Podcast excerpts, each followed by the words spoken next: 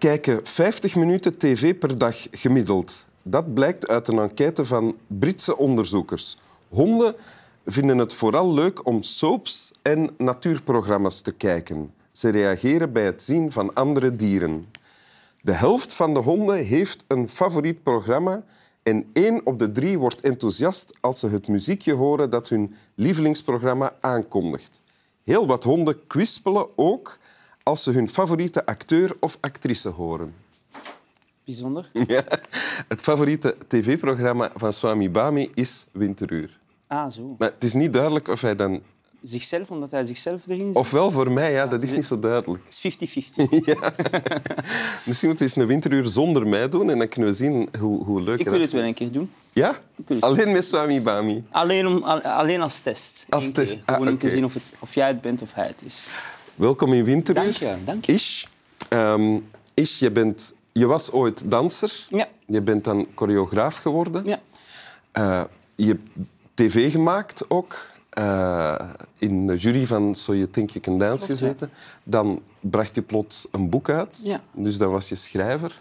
Dat ben je nu nog altijd. Ja, dat ben ik. Maar je bent nu ook aan het transformeren naar, van schrijver naar regisseur. Want je hebt een film geschreven Ja. en een webserie. Ja. Ja. ja, daar zijn we volop mee bezig.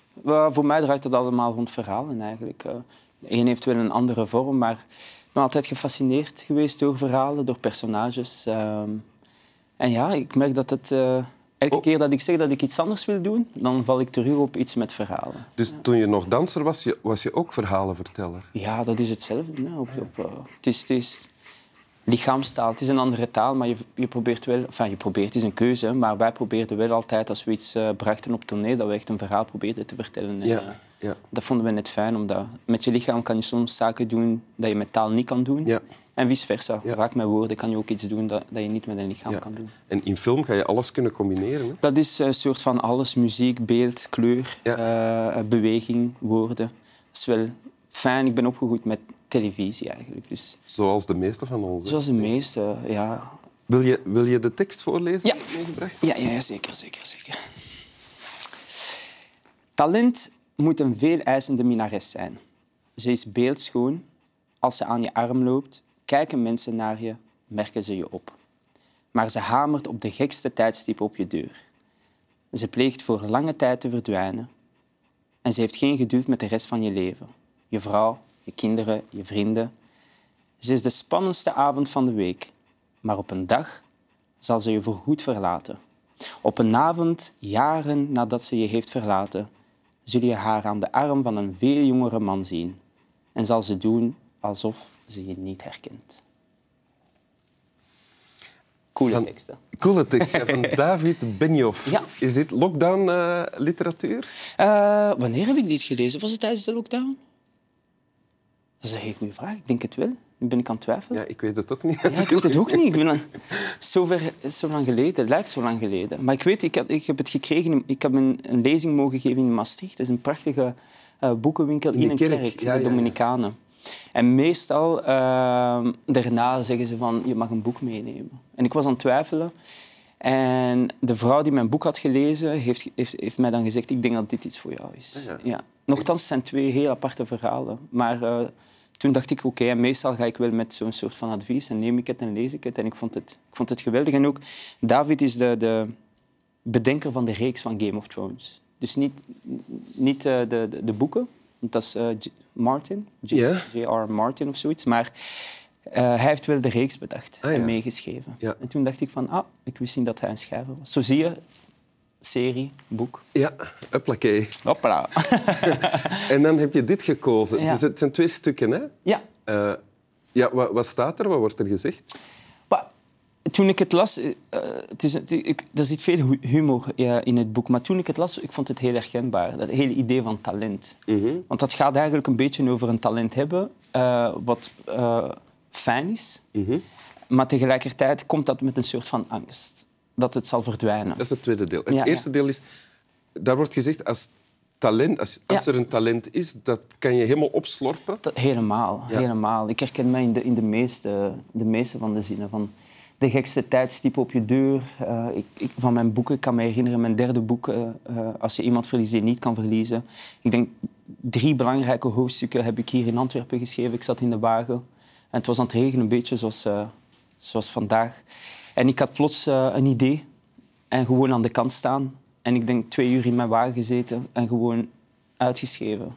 Dus er is geen, het is geen 9 to 5. Het is niet uh, en nu ga ik proberen te schrijven. Het is soms, soms s'nachts, soms morgen, soms met de middag, soms in een volle meeting. Soms... Je wordt echt bezocht door ja, weet ik wat, inspiratie. Inspiratie, echt inspiratie. Het is een momentje en dan, uh, en dan... En ik ben dan zo iemand die meteen aan de slag wil. Uh, ah, ja. dat is, het is slordig, maar het, het, zit wel, het is wel op papier. Want er staat ook, ze heeft geen geduld met de rest van je leven, je vrouw, je kinderen, je vrienden. Je hebt ook een vrouw en twee kinderen. Dat klopt, ja. Dus af en toe moet ook heel het gezin wijken voor buien van uh, inspiratie. Ja, en ik denk dat het vaak te maken heeft met wie je bent als persoon en het karakter en het belang dat je daaraan hecht. En kijk, voor mij, het schrijven maakt me zo gelukkig dat ik... Dat ik, uh, ik moet het een, een soort van prominente plaats geven in mijn leven. Omdat, aangezien dat het mij gelukkig maakt, zal het mij helpen om een gelukkige mens te zijn. En een beter vader. Een beter vader, een beter echt een vriend, collega.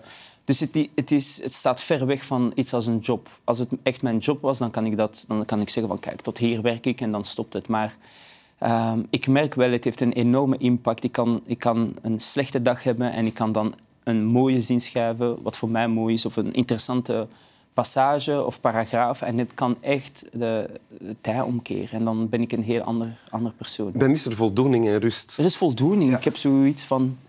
Ik heb vandaag iets goeds gedaan. ja, ja. En dan is er het tweede stuk van de tekst die je hebt meegebracht. Ja. Uh, en dat gaat over wat je dan net ja. noemde, de angst. Ja, dat is de angst. Ja. Dat is de angst. En ik denk, ik vraag me, uh, ik vraag me dat af en ik hoop als, als, als creatieven dit zien, uh, als ik ze dan de volgende keer zie, dat we daarover kunnen praten. Want ik vraag me af hoe het is met, met andere creatieven. Jij bent een creatieve, jij ja. zou het misschien kunnen zeggen, maar het is, als ik iets heb gemaakt, er is vaak een soort van opluchting. Net meteen dat ik het heb uitgeschreven. Omdat ik, ik heb het gedaan en het was een soort van berg die ik moest uh, beklimmen. Maar dan meteen vaak komt er een gevoel van... Ga ik ooit iets beter kunnen doen, maken of schrijven dan wat ik nu net heb geschreven. Omdat ik zo tevreden ben over mijn werkstuk, dat de angst er komt van, oef, misschien was dit mijn hoogtepunt. Terwijl dat ik het gevoel heb, ik heb nog heel wat tijd. Ik hoop komt dat, al snel? Komt het al een kwartier nadat je hebt... Uh... Vrij snel, ja. En ik, ik leer nu, en ik denk dat het te maken heeft met een soort van zelfzekerheid die ik probeer op te bouwen. Die periodes waren lang en ze worden steeds maar korter. De periodes van angst? Van de angst, ja, die worden steeds maar korter. Ik, kan, ik heb veel meer vertrouwen in mezelf dan vijf jaar geleden dat er, er komt wel iets beters. Ik heb geduld en...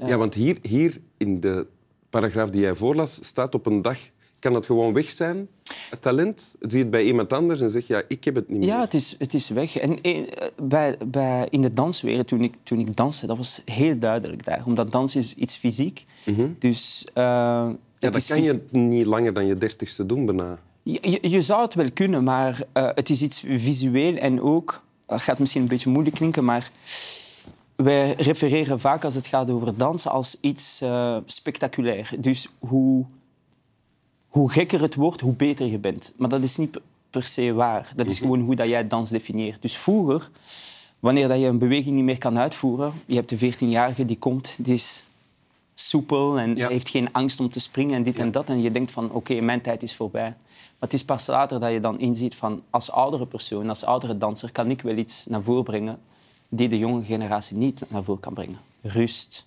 uh, een soort van mentaliteit, uh, muzikaliteit. Ja. Je leert heel wat met de leeftijd die een jongere persoon misschien niet in zich heeft. Ja. Maar ik had dat wel. Als danser was echt... Uh...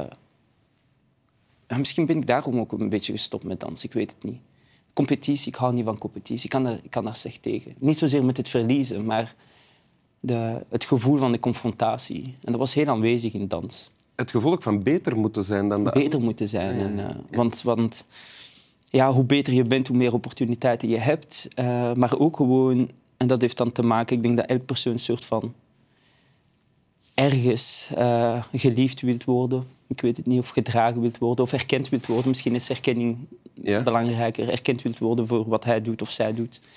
En, eh, en in de danswereld ging het er eh, best wel hard aan toe. Ja. Ja, ja, ja. Lezen we het nog eens? Ja, zeker. zeker. Talent moet een veel eisende minnares zijn. Ze is beeldschoon als ze aan je arm loopt. Kijken mensen naar je, merken ze je op. Maar ze hamert op de gekste tijdstippen op je deur. Ze pleegt voor lange tijd te verdwijnen en ze heeft geen geduld met de rest van je leven. Je vrouw, je kinderen, je vrienden. Ze is de spannendste avond van de week, maar op een dag zal ze je voorgoed verlaten. Op een avond, jaren nadat ze je heeft verlaten, zul je haar aan de arm van een veel jongere man zien. En zal ze doen alsof ze je niet herkent. Dank u wel. Met veel plezier. Slap wel.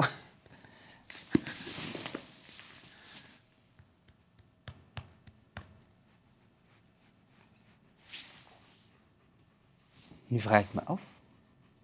Ja? Als ze je verlaat, wat krijg je in de plaats eigenlijk? Snap je wat ik bedoel? Want het zou oké zijn. Het is oké dat ze je verlaat. Ik bedoel, je hoeft niet...